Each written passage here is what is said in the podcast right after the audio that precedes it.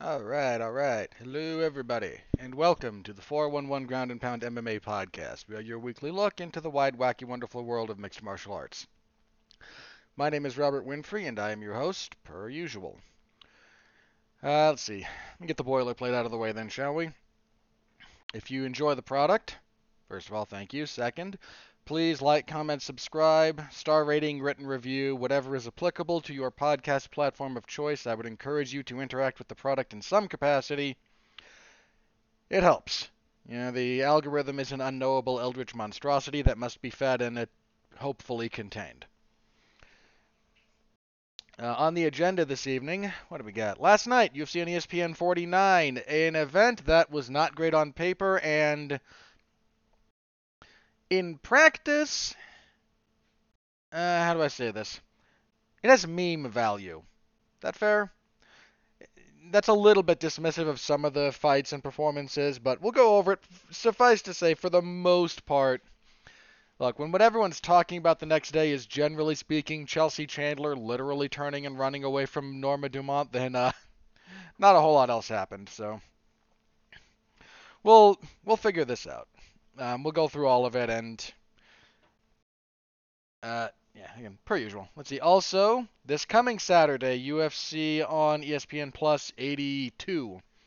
The UFC is back in London and they've brought a 15 fight card. That's just too many fights. It's too many fights.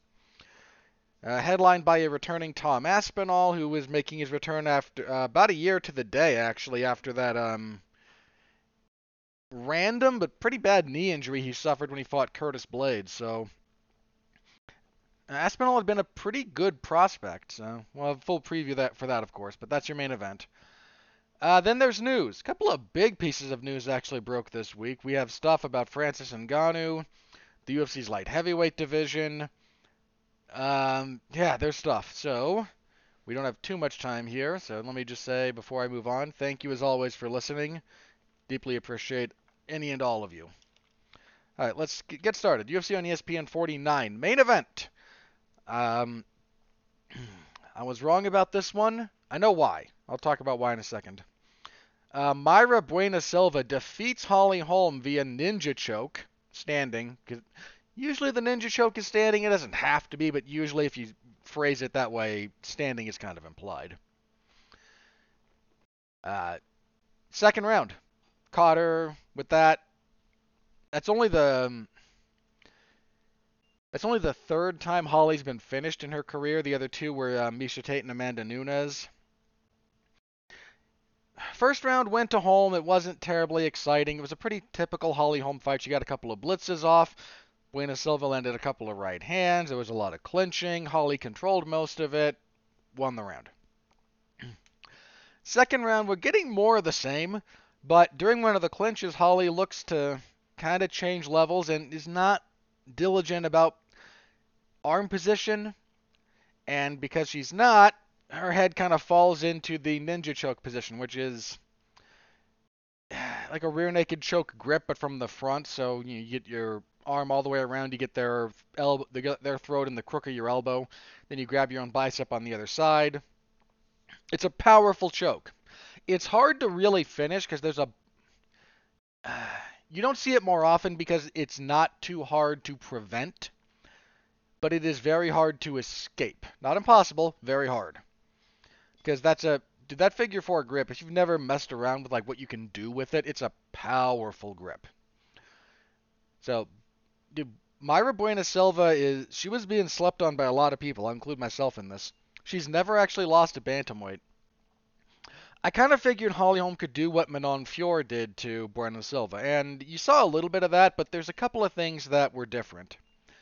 Um, one, the weight cut, because that was a flyweight fight. Bueno Silva at flyweight was pretty severely diminished. So I think that played a role. The stance switching that Fior doesn't do a ton of stance switching, but she attacks off of both sides.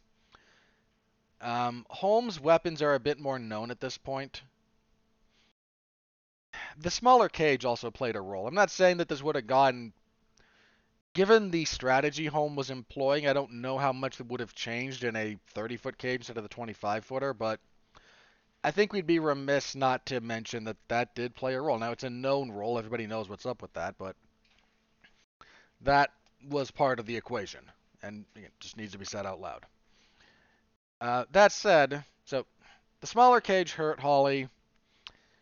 Her age, I think, is catching up to her. Um, one of my brothers, when they showed the shot of her walking into the uh, not not into the uh, cage, but uh, like arriving at the venue, um, one of my brothers who watched was walking by and looked at her and went, "Wait, did she just get out of a fight? Like she, uh, she'd been I don't know training hard would be my assumption, but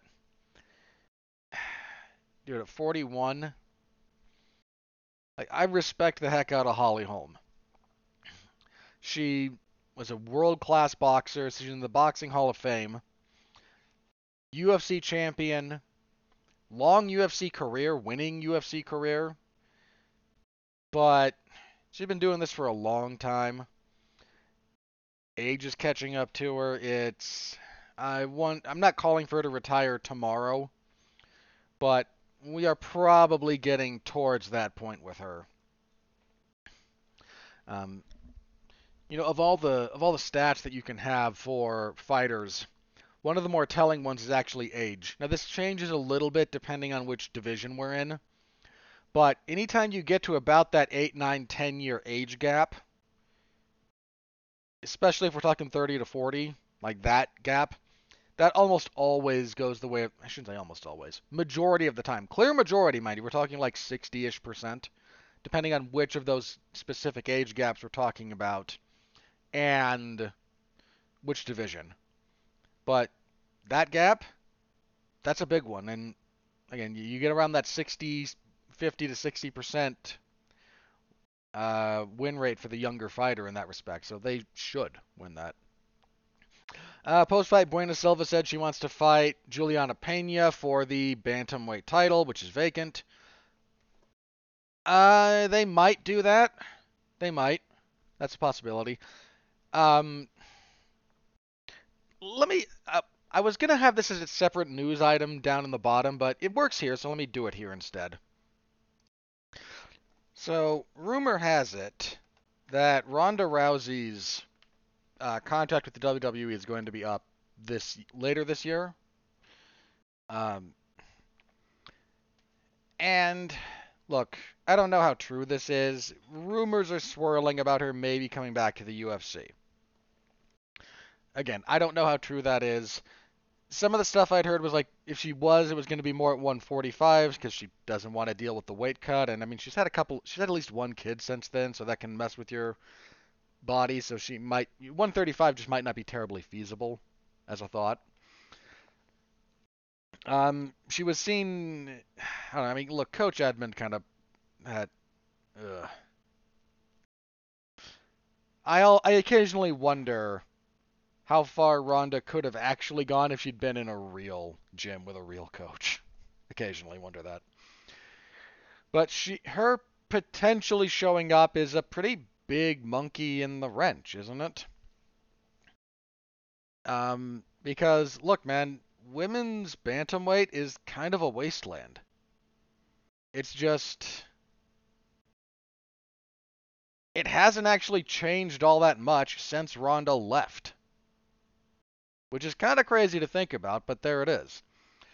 You've got Holly Holm near the top. You've got Raquel Pennington. Nunes was, you know, the champion, and like it's just, you know, where's the life in that division? It doesn't have any. Ronda would represent that. I don't know how much I like her chances, but that kind of they might run her and Miesha Tate back for the belt. As crazy as that is, and as utterly undeserved as it is on all sides for that, uh, with that one, by the way, that's something they might do. They need to do something. If we're talking about most deserving at this point, my hunch is it would be, yeah, Juliana Pena. Well, maybe not Pena. Bueno Silva with this win should be in that title fight. Timing dependent. I mean, if they're trying to do something very quickly and she's not available, Okay, her next fight should be for the title, whether that's for the vacant one or the UFC crowns a new champion between now and then. somewhat pursuant to the needs of the promotion, right? But the beyond that, you again you could do Pena. Um, jeez, who else could you do? Let me have a quick look. How are the rankings these days for women's bantamweight?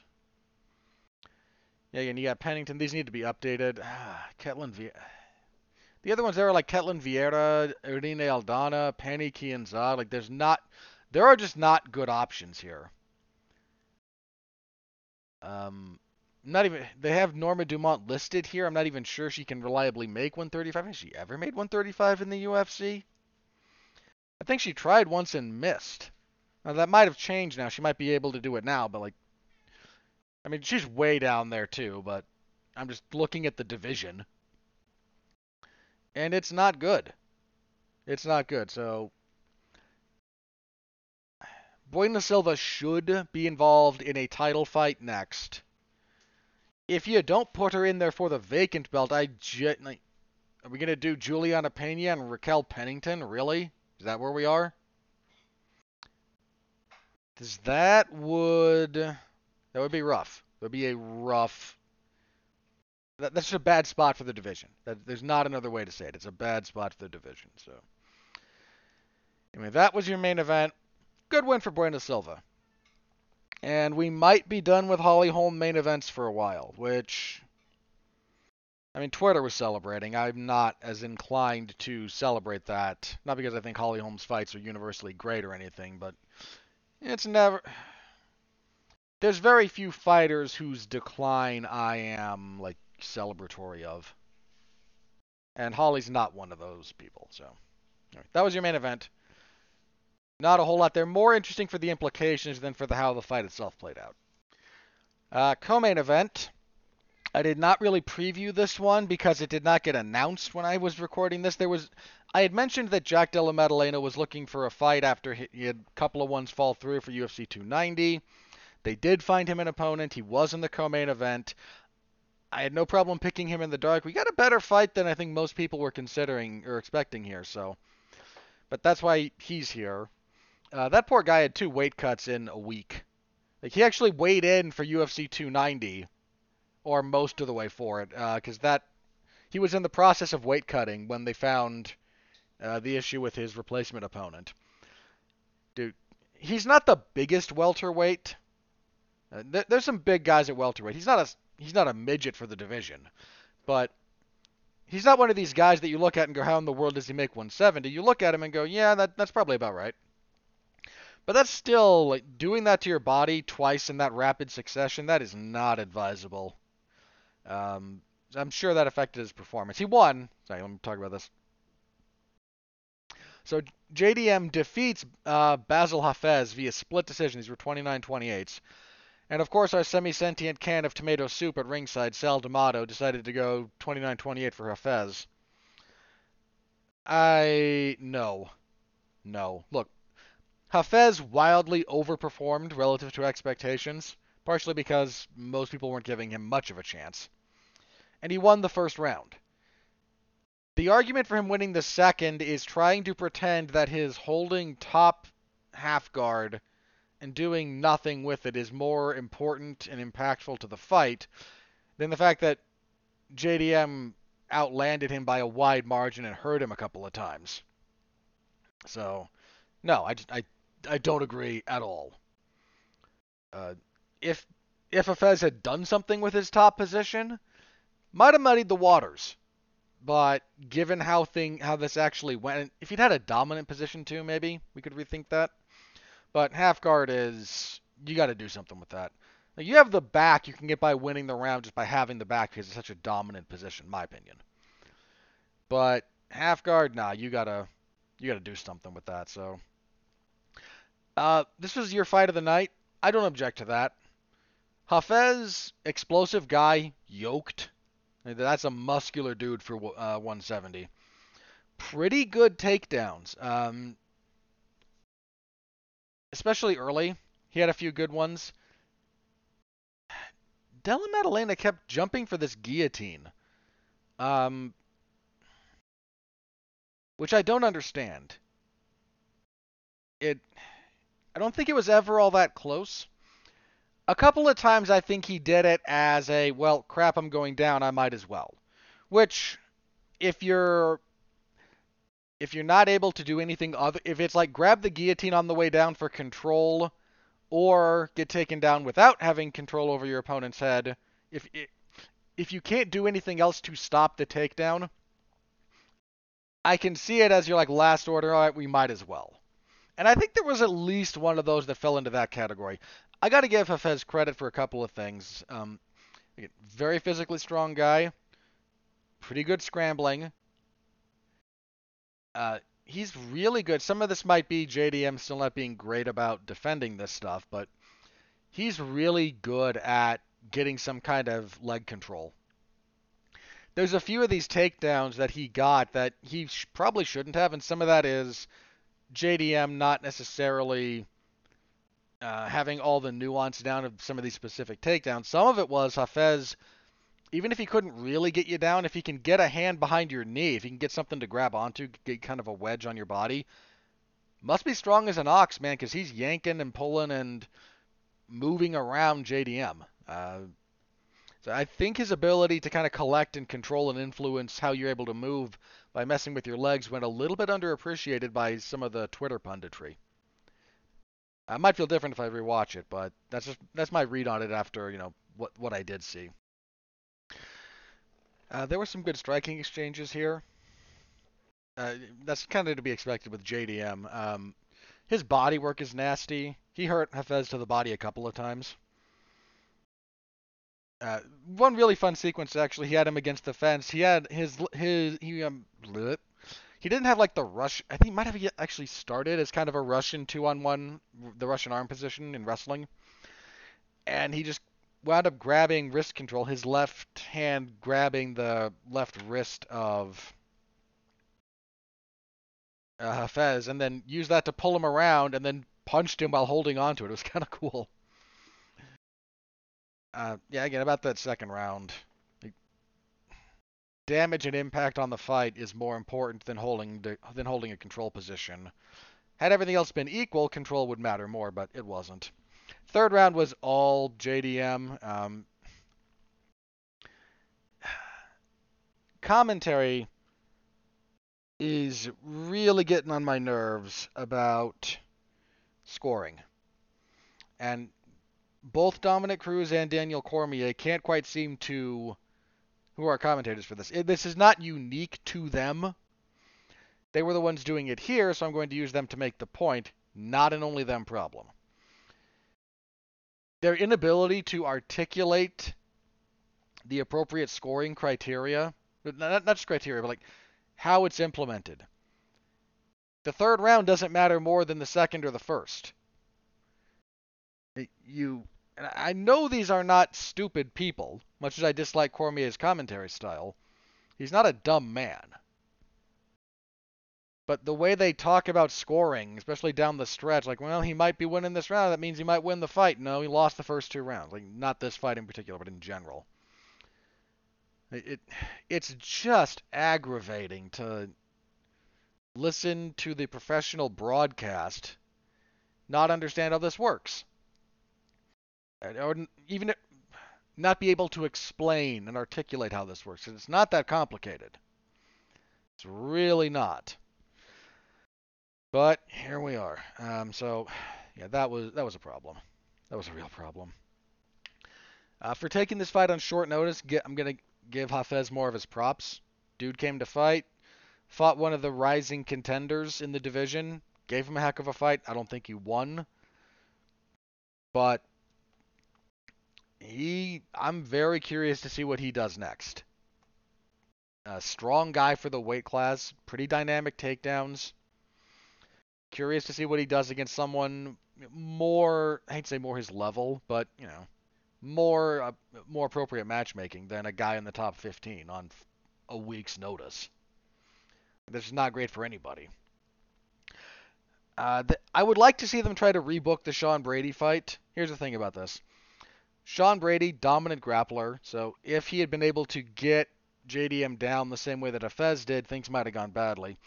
By the same token, let's not pretend. Look, Um, Belal Muhammad finished like one guy in the last five years, and it was Sean Brady on the feet. So you're dealing with guys who have strengths where each other is weak, and that's a valuable thing.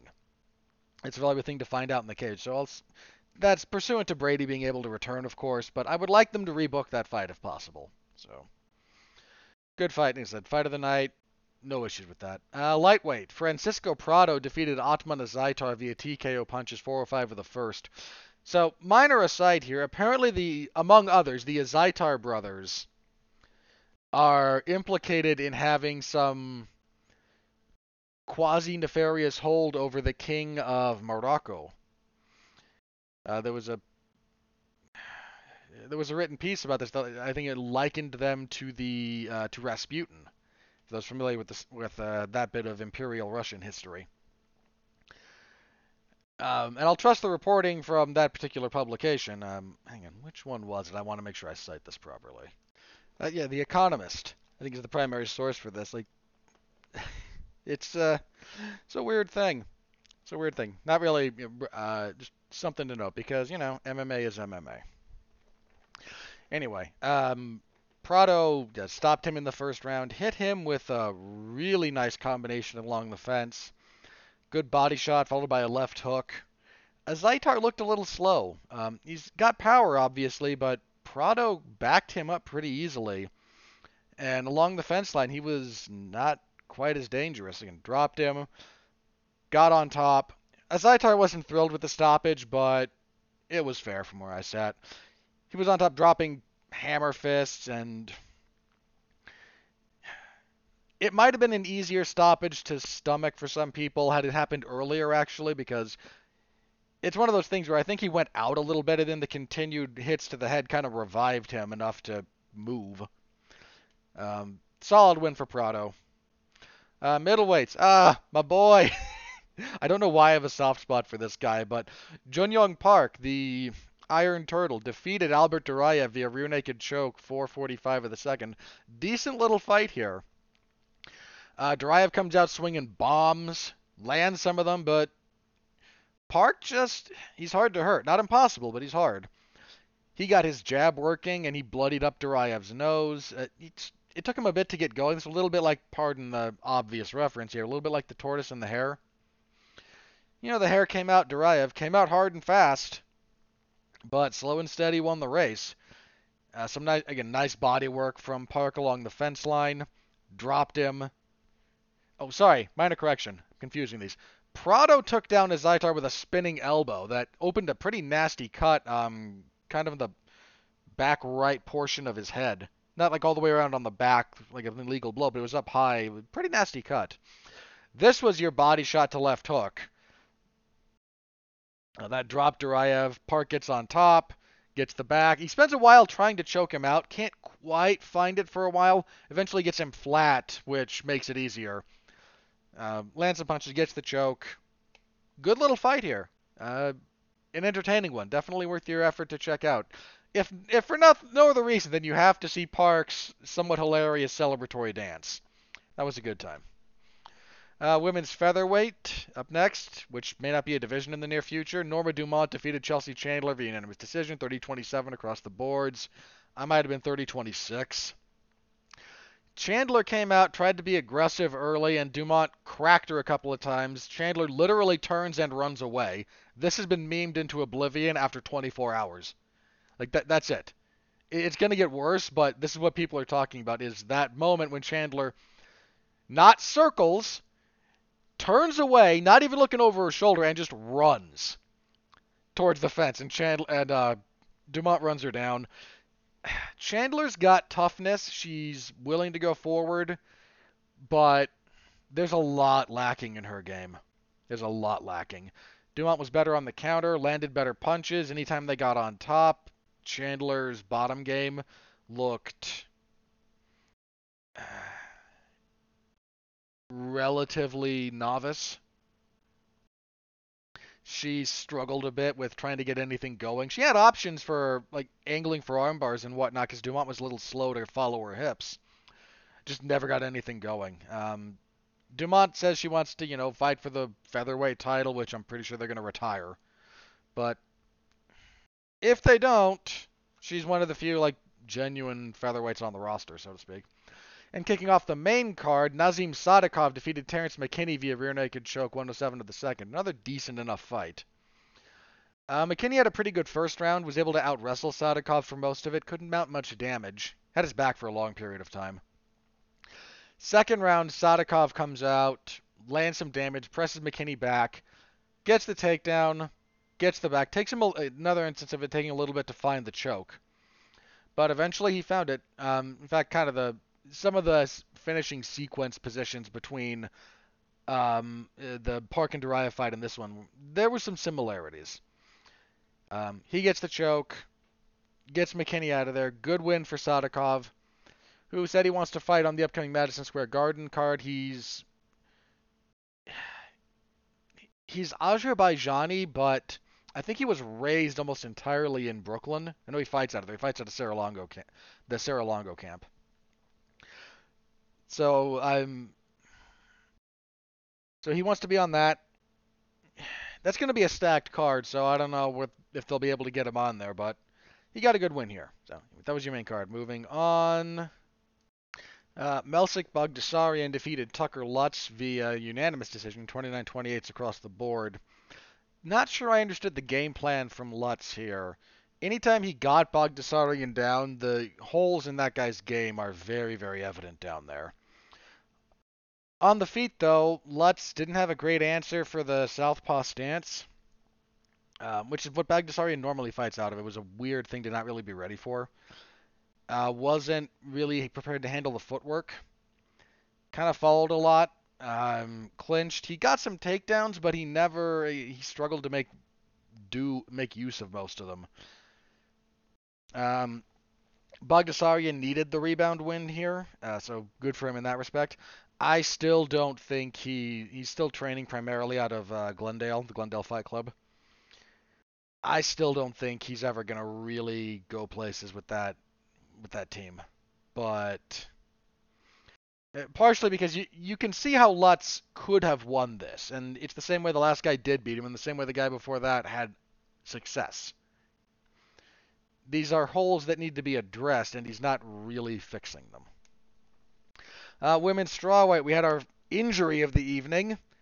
Uh, Victoria Dudakova defeats Istela Nunes via arm injury TKO 34 seconds into the first round. So Dudakova goes for a single leg, kind of a low single.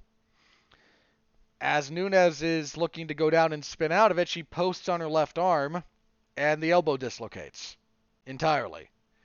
Um, the X-rays were posted. I think Dana White posted them on his Instagram, so you can see the aftermath. You can also see the injury if you're so inclined. Um, that was, I remember watching, um, you know, when that happened to Shogun.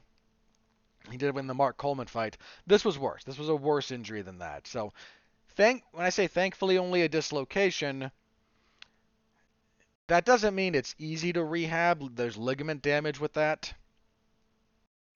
Um, obviously, the X-ray only shows the bones, but you can see how badly it was dislocated, and it did. They were able to reset the joint, but don't know how severe any of the damage was to again the ligaments in particular, maybe the tendons. Tendons are usually a little bit harder to really, not impossible to damage, but in that kind of scenario, they tend to shift side to side. They're out of position once the joint is dislocated. It's the ligaments that tend to be strained or ruptured um, when you do that. So hopefully Nunes is able to recover. That was a again that was a bad injury. Now, not much to talk about in a 30 second fight. Featherweights. Um, Melquizael Costa defeated Austin Lingo via unanimous decision 30-26 and 230-27s. Lingo got behind the eight ball early, and he seemed to be counting on Costa to fade in rounds two and three. Which is not the worst strategy, but you have to make somebody fade. No fighter, if they're allowed to fight on their own terms, is going to just fall apart doing what they're what they're comfortable doing for 15 minutes. He let Costa kind of do what he was comfortable doing. Costa just far superior on the feet, picked him apart, beat him up, nasty body kicks. Um, solid, solid performance from Costa all the way around. Lightweights, Evan Elder defeated Genaro Valdez via unanimous decision, uh, 30-26, 29-28, and 29-28. Um, I don't think I had an issue with the 10-8 here.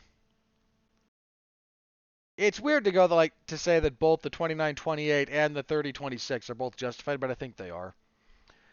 Um, Elder, like another guy who just kind of got ahead early and stayed ahead. He that that's underselling Valdez a little bit, who fought bravely, had some success. I think he dropped. Was it the second round he hurt Elder? And Elder like technically dropped him in all three rounds, usually in the beginning, just catching him well timed with left jabs or left hooks. But he got hurt pretty badly and dropped in the second. It was the second round, I remember. Um, with a nice right hand from Valdez, but you know, Elder recovered, got back, won rounds two and three. Um, good little fight. This might have been your fight of the night if not for uh, JDM and Hafez. At flyweight, Azat Maksum defeated Tyson Nam via split decision, 29-28. I'm okay with 29-28 either way. This was a pretty close fight. Nam's a relatively tough draw for your UFC debut.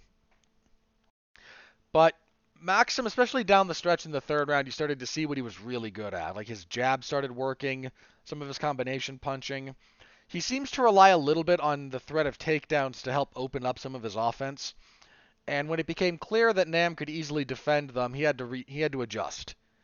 Um, and he did down the stretch, but uh, again, decent enough little flyweight fight. And a win over Tyson Nam is nothing to sneeze at. Let's see, lightweight Alexander Munoz defeated Carl Deaton via unanimous decision, 30-26, 30-27, 29-28. Weird fight. No issue with Munoz winning.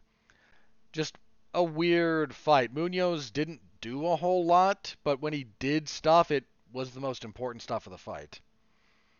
He hurt Deaton multiple times. Uh, no issues with the 10-8 here.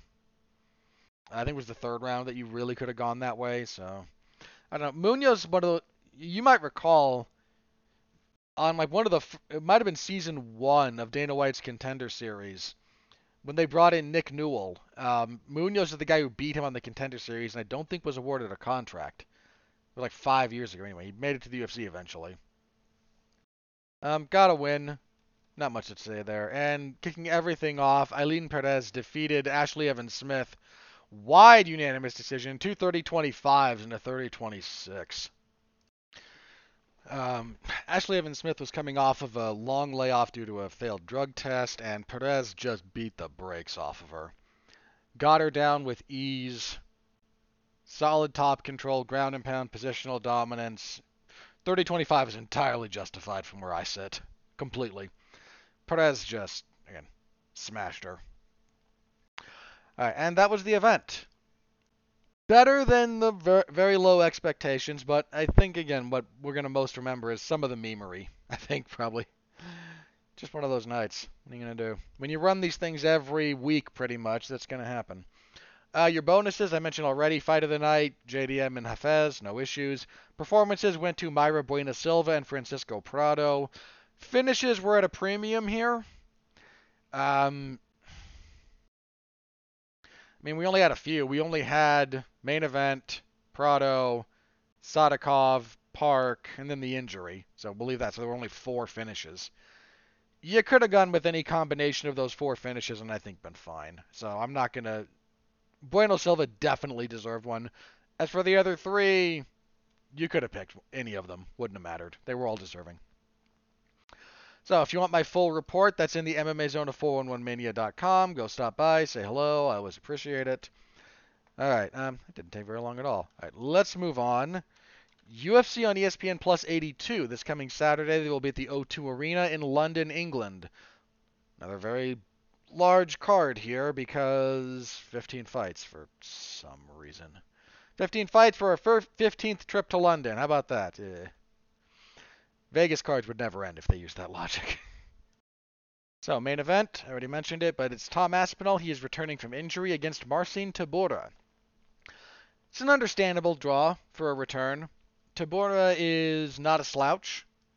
He's 37. Heavyweights age a little differently. He's on a decent enough streak lately. I mean, he's only lost in his last what eight fights. Hang on, five, six, seven. Yeah, he's seven and one in his last eight. That loss was to Alexander Volkov. Two fight winning streak at the moment. Wins over Alexander Romanov and then Blagoy Ivanov. Aspinall already mentioned had that knee injury. I don't quite. I'm curious to see how Aspinall looks coming off of that. And here's the thing. Aspinall, as he was prior to the injury, I would have picked pretty easily. He's got fast hands. He's pretty mobile for a heavyweight. He's a good grappler. I'm still going to pick him for the record. But with the injury layoff, I'm I don't think it's wrong to look at Tybura and think he's got a real shot at winning this. Prior to that, I would have given him much less chance as it currently stands. I've just got to see how Aspinall looks. He might pick up right where he left off, in which case he's going to bulldoze Tybura, which is hard to do. So if he's able to pull it off, that's very impressive. That's the co-main event. Molly McCann and Yulia Stoliarenko. They are giving Molly McCann about as easy a setup fight as they. After, dude, after they said, "Sure, go fight Erin Blanchfield," and Blanchfield just massacred her. Took her down, beat her up, elbowed her in the face. Kimura done in 337. I mean, Blanchfield is maybe the next champion. Like she's that good. But you know, you had McCann like, yay, I'm starting to rally the London people behind me, and I've got a big personality, and I've got three wins in a row, and two of them are finishes, and okay, here's Erin Blanchfield to just take your hype out behind the shed and just put it down. She's gonna have a good reaction here because you know, Brit fighting in Brit in Britain, but I think she'll win. There, it's not a, it's pretty close to a gimme. Stoliarenko's UFC record is one and four. This is a gimme. It's as close to a gimme as she's gonna get. So I imagine she'll win. Pretty good fight here, actually. Next up, featherweights: Nathaniel Wood and Andre Fili. Um, Wood has looked pretty good since moving to featherweight. He's 2 0 at featherweight. The rest of his career was at bantamweight. Wins over Charles um, excuse me, Charles Rosa and then Charles Jourdain. He looked really good in both of those. Um, Fili is a pretty stiff acid test, though. Um, Fili coming off a split decision win over Bill Algeo. That was his first win since 2020. Fili's never going to be champion, um, but he's he's a tough out. He's a tough out who's going to test you. I mean, his losses during that stretch are Sodiq Yusuff, Bryce Mitchell, Joanderson, Brito, and a no contest with Daniel Pineda. Those are very good guys. I'm still going to lean towards Wood here. Fili's got power and he's kind of rangy, but he's struggled with guys who are super technical, and Nathaniel Wood is super technical. So I tend to think that's going to be a problem. He doesn't deal well with leg kicks either, Fili. Wood has some nasty calf kicks, so I'm I'm leaning towards Wood here. Uh, let's see, middleweight. Paul Craig at middleweight. Interesting proposition. Um, he's fighting Andre Muniz. That's a tough draw. We're probably going to see some fun grappling here. I don't know how Craig's going to look at middleweight. He's a big guy. He's what, 6'4"? Had some setbacks at light heavyweight. Um, my hunch is to pick Muniz. Muniz, I think, I generally think pretty highly. He's coming off that loss to Brendan Allen that ended a very long winning streak. But I I think Craig's going to try to grapple with him too much, and that's going to cost him. So I'm going to go with Muniz here, but we'll see what that loss did to him, man. If he lost his confidence because of that, then Craig can pull this off. Lightweights, Jai Herbert and Fares Ziam. Feels like a slight gimme for Herbert. Ziam's been up and down in the UFC, two and three and two rather. Sorry. Um, been out for less than a year, but nine, ten months. Um, Herbert fought to a draw with Ludovit Klein. Herbert could have won that if he hadn't kept fouling Klein. Um, again, feels a little bit like they're trying to set him up for a win, so I'll go with Herbert, but Herbert's real hot and cold. Like when he's on, he's got some serious skills, but I, I don't think he's consistent enough. And to kick off the main card, we have Lerone Murphy and Josh Culibao at featherweight. Um, Murphy is actually pretty darn good. He is undefeated, 12-0 1, the one being a draw in, with Zubaira Tukhugov in his UFC debut. Since then, wins over Ricardo Ramos, Douglas Silva de Andrade, Makwan Amirkhani, and Gabriel Santos. Um, Culibao, not really someone you should sleep on, though. Culibao lost his UFC debut. He fought Jalin Turner at lightweight, returned to featherweight for a draw with uh, Jourdain. Then has wins over Sh- um, Shalian Nurdan Beke, Seungwoo Choi, and Melsik Bagdasaryan. That's not a bad fight. My hunch is to lean Murphy, but by how much? This is a closer fight than some people might think. So that's the main card. Prelims. Let's see. Davy Grant and Daniel Marcos. I like Davy Grant. He's on a two-fight winning streak. He had that weird thing with Rafael Assunção when he retired, and like that was weirdly handled. Um, beat Louis Smolka before that, and I, I kind of like Davy Grant. Marcos, is he a replacement fighter? I need to check this. Hang on. So.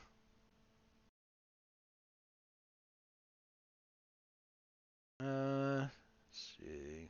Hmm, let's fight. No, this was always this, okay?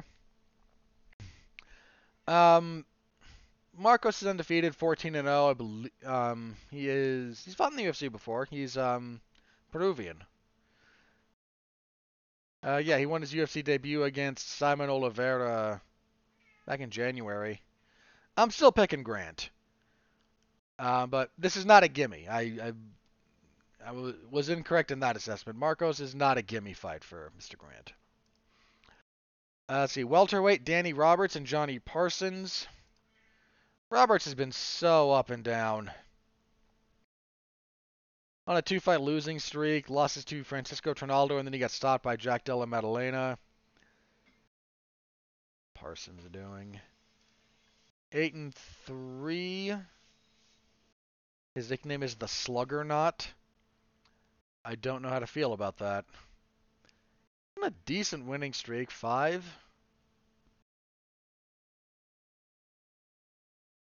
Put it this way. If Roberts doesn't get this win, that's not a good sign for him. Do I think it, how old is he? 35.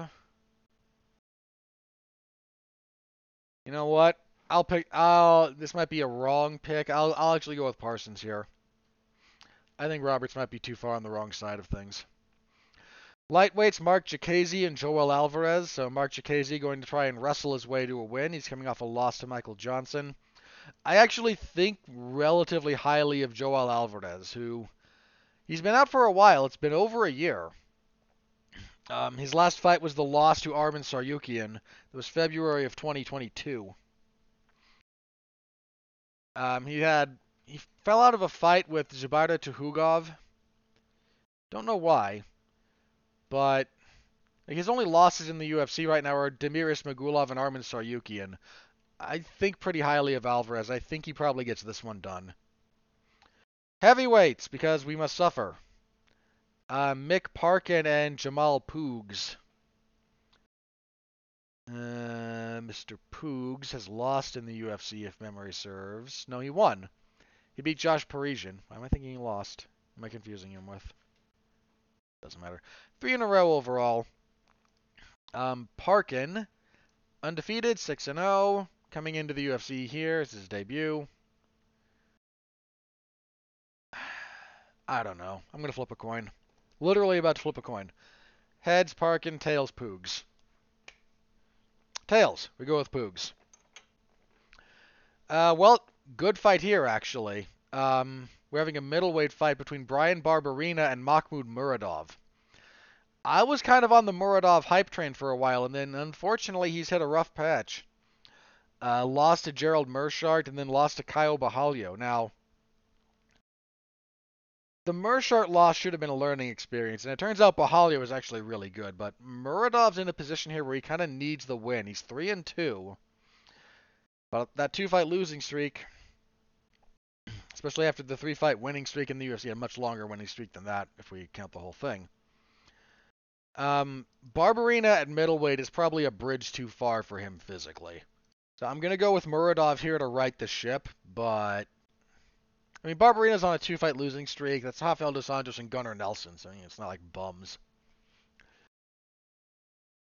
But, you know, Barberena might be closer to the end than we realize, too. Anyway, women's bantamweight next, Ketlen Vieira and Pannie Kianzad. Vieira coming off of that split loss to Raquel Pennington. I, I think she won that. I think she could have won that.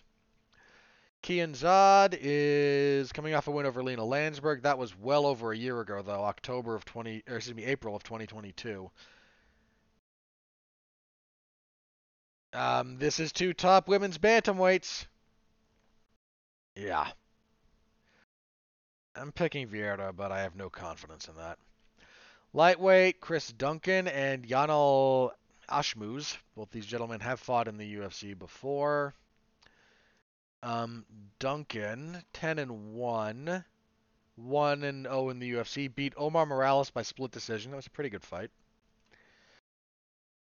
Ashmouz, undefeated, 7 and 0, had a wild, I think he had kind of a wild win over Sam Patterson in his UFC debut. Um, I'll go with Ashmouz, I guess. I don't know. That's a tough one to pick. Those two are very evenly matched see, women uh, strawweight Shauna, uh, Shauna Bannon and Bruna Brasil. Uh, Brasil eight three and one, lost a UFC debut to Denise Gomes. Whereas Bannon is five and zero oh, coming into the UFC here. This is her debut. Go with Brasil, I guess. I mean, I struggle to pick someone who's five, who's only got five wins against someone with double digits. And kicking everything off at flyweight, we have Rafael Filho. Wait a minute, is he Portuguese? No. He is Brazilian. He's fighting a Portuguese gentleman, though. no, that's Spain. Spanish flag, Dumbo. So, um, point being, that's Jafel. So, Jafel Filho and Daniel Barez. So, Filho, 14 and 3, lost his UFC debut to Muhammad Mokaev. He gave the business to Mokaev for a bit, though. I remember that. Um, Barez, 16 and 5. I believe this is debut. Yes, it is. On a decent enough winning streak, four fights overall. His flyweights should be a good time. Um, it's another tough one to pick. Let me lean towards Phil uh. Might be wrong about that one. I'm going to lean towards Filho. So that's the card. I will be covering it next Saturday. Do we know when that starts? Hang on. I wish to double check the start time now. Um, yeah, this is going to be an early morning card because the whole thing's on ESPN Plus, right? So we are starting a bit more prime time in the UK. Prelims will start 3 p.m. Eastern Time. I think that's that. I'm going to double check that later, but that's my hunch at the moment. So be point being, not the regular start time. Not quite the regular start time for everything. Going to be a little bit earlier. So be on the lookout for that in the MMA Zone of 411mania.com. As always, please do stop by, say hello if you're so inclined. I always appreciate it. So, let's talk about Francis Ngannou, shall we? As we get into the news here. News broke. We're going to get it some uh, in the near future. I forget the exact date. Did they announce a date? I know they announced the intent. Hang on. Um. So Francis Ngannou is going to fight Tyson Fury in a boxing match in Saudi Arabia. I I am of two minds about this. Okay, yeah, October 28th. Boy, they are loading up. Um, that's July 29th. Um, yeah, so October 28th. Two minds.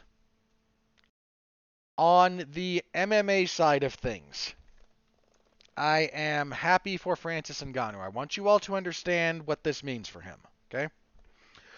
One, the boatload of internet critics and UFC homers who, after a handful of months, went Ngannou should go back to the UFC.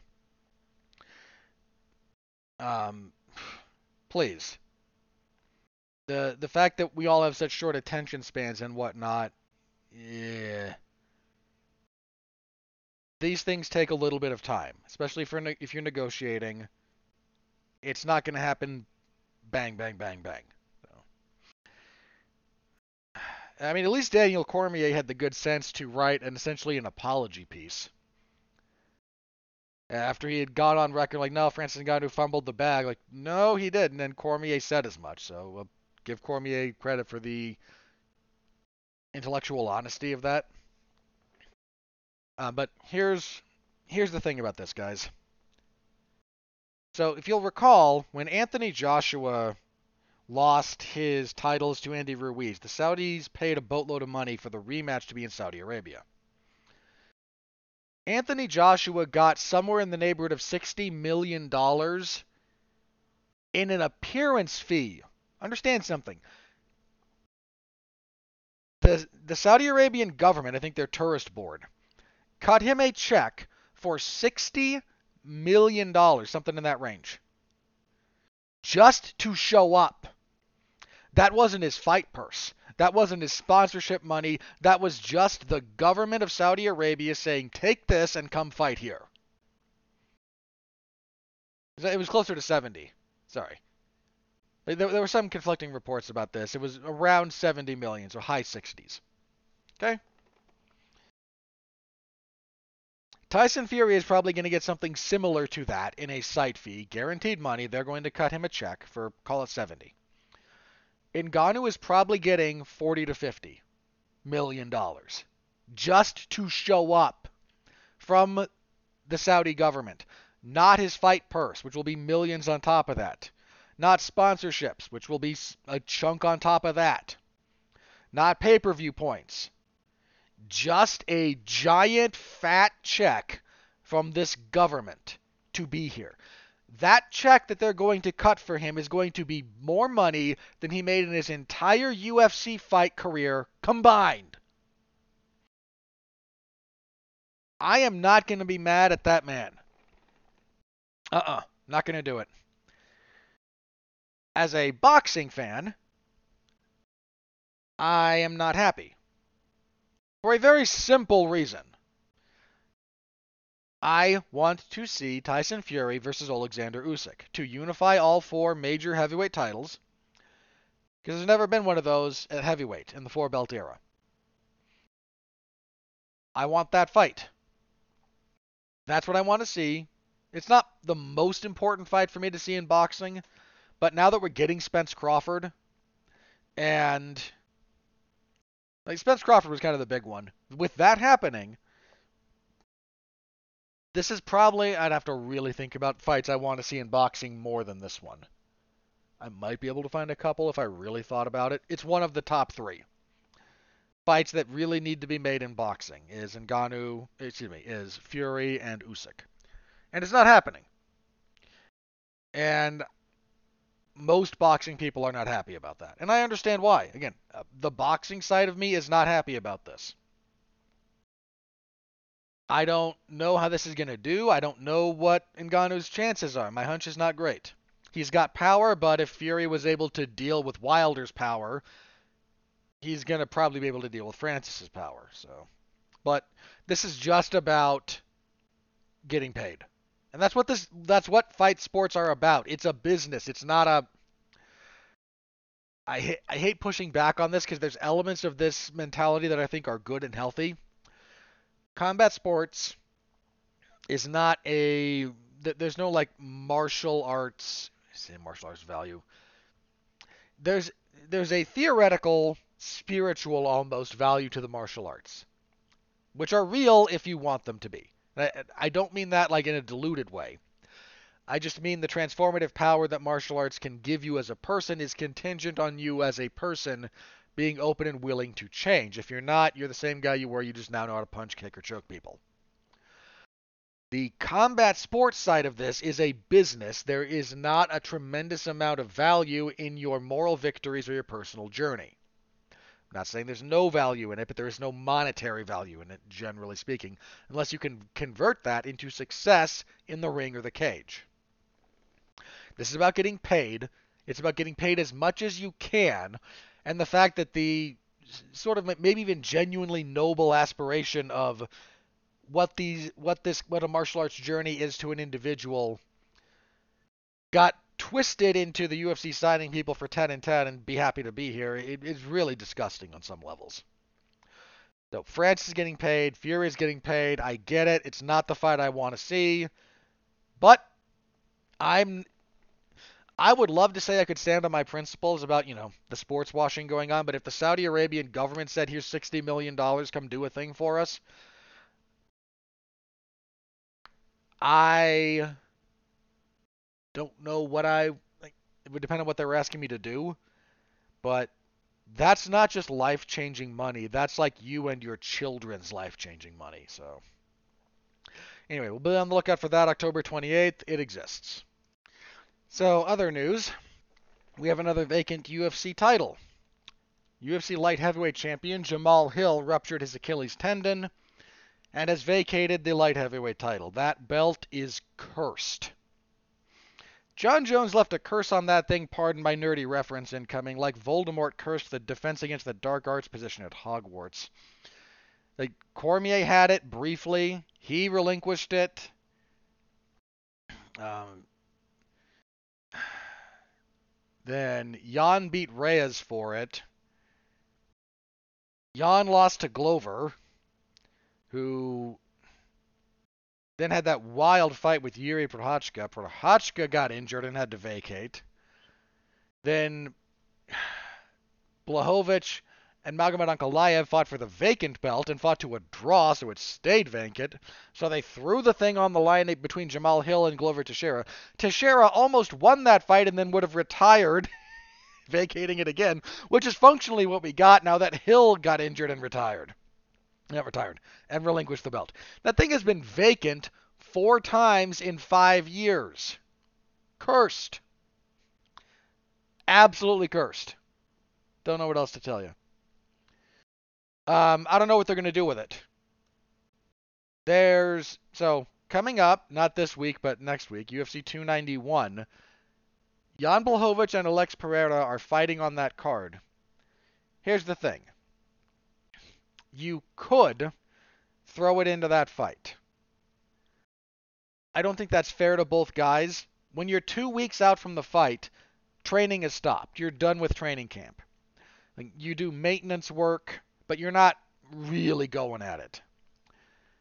And you've done all that work for a three round fight. You train and you plan and you fight. That's all different if it's five rounds versus three. Making that a five round fight at the last minute would be a like that would do a disservice to both of those guys. They might do it anyway, mind you, but I think it would be a disservice to them. If not, uh, we're waiting kind of on Prochazka, whose return seems to be in the near future. Um, in, um, want to give some credit here to Prochazka, who made a very classy statement, like to Jamahal Hill, like, "I'm sorry, champ. I know exactly your pain and I hope you'll come back better than ever. And I would love to, I still want to fight you.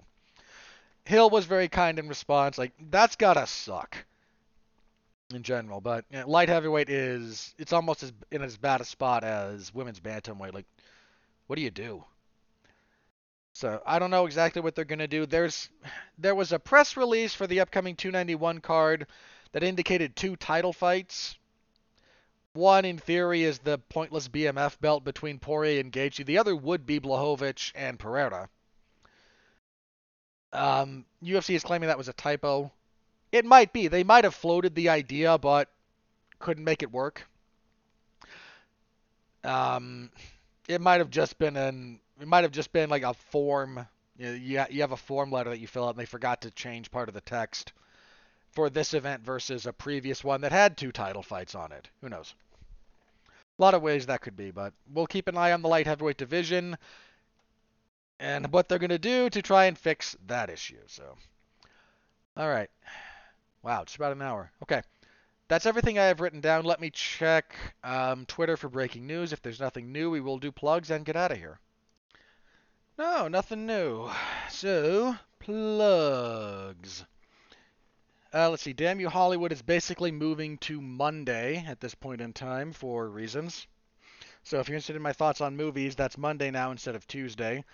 This week, uh, last week we did a double review of Flamin' Hot and Extraction 2.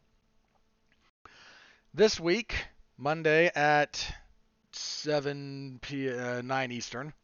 Sorry, it will be in the future. There's still a few that are going to be on Tuesday through July but I think like middle of August is when that really kicks over. Um, anywho, Monday, 9 p.m. Eastern, we are talking Mission Impossible. Uh, this is erroneously listed. Sorry, I'm looking at my calendar. This is erroneously listed. Doesn't matter. Uh, we will be talking Mission Impossible Dead Reckoning Part 1. That is myself, Mark Radulich. I think it's just the two of us, actually. Um, I have thoughts.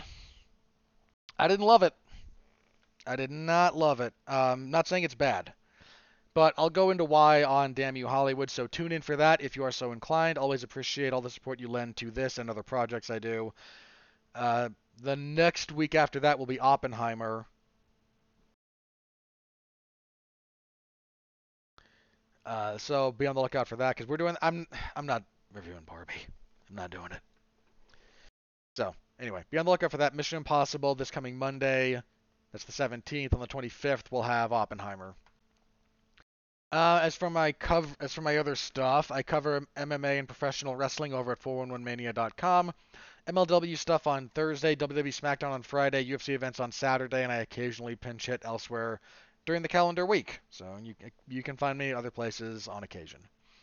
All right, next week we will be back here with a review of UFC on ESPN Plus 82 and a preview of UFC 291 coming to my neck of the woods with violence, baby.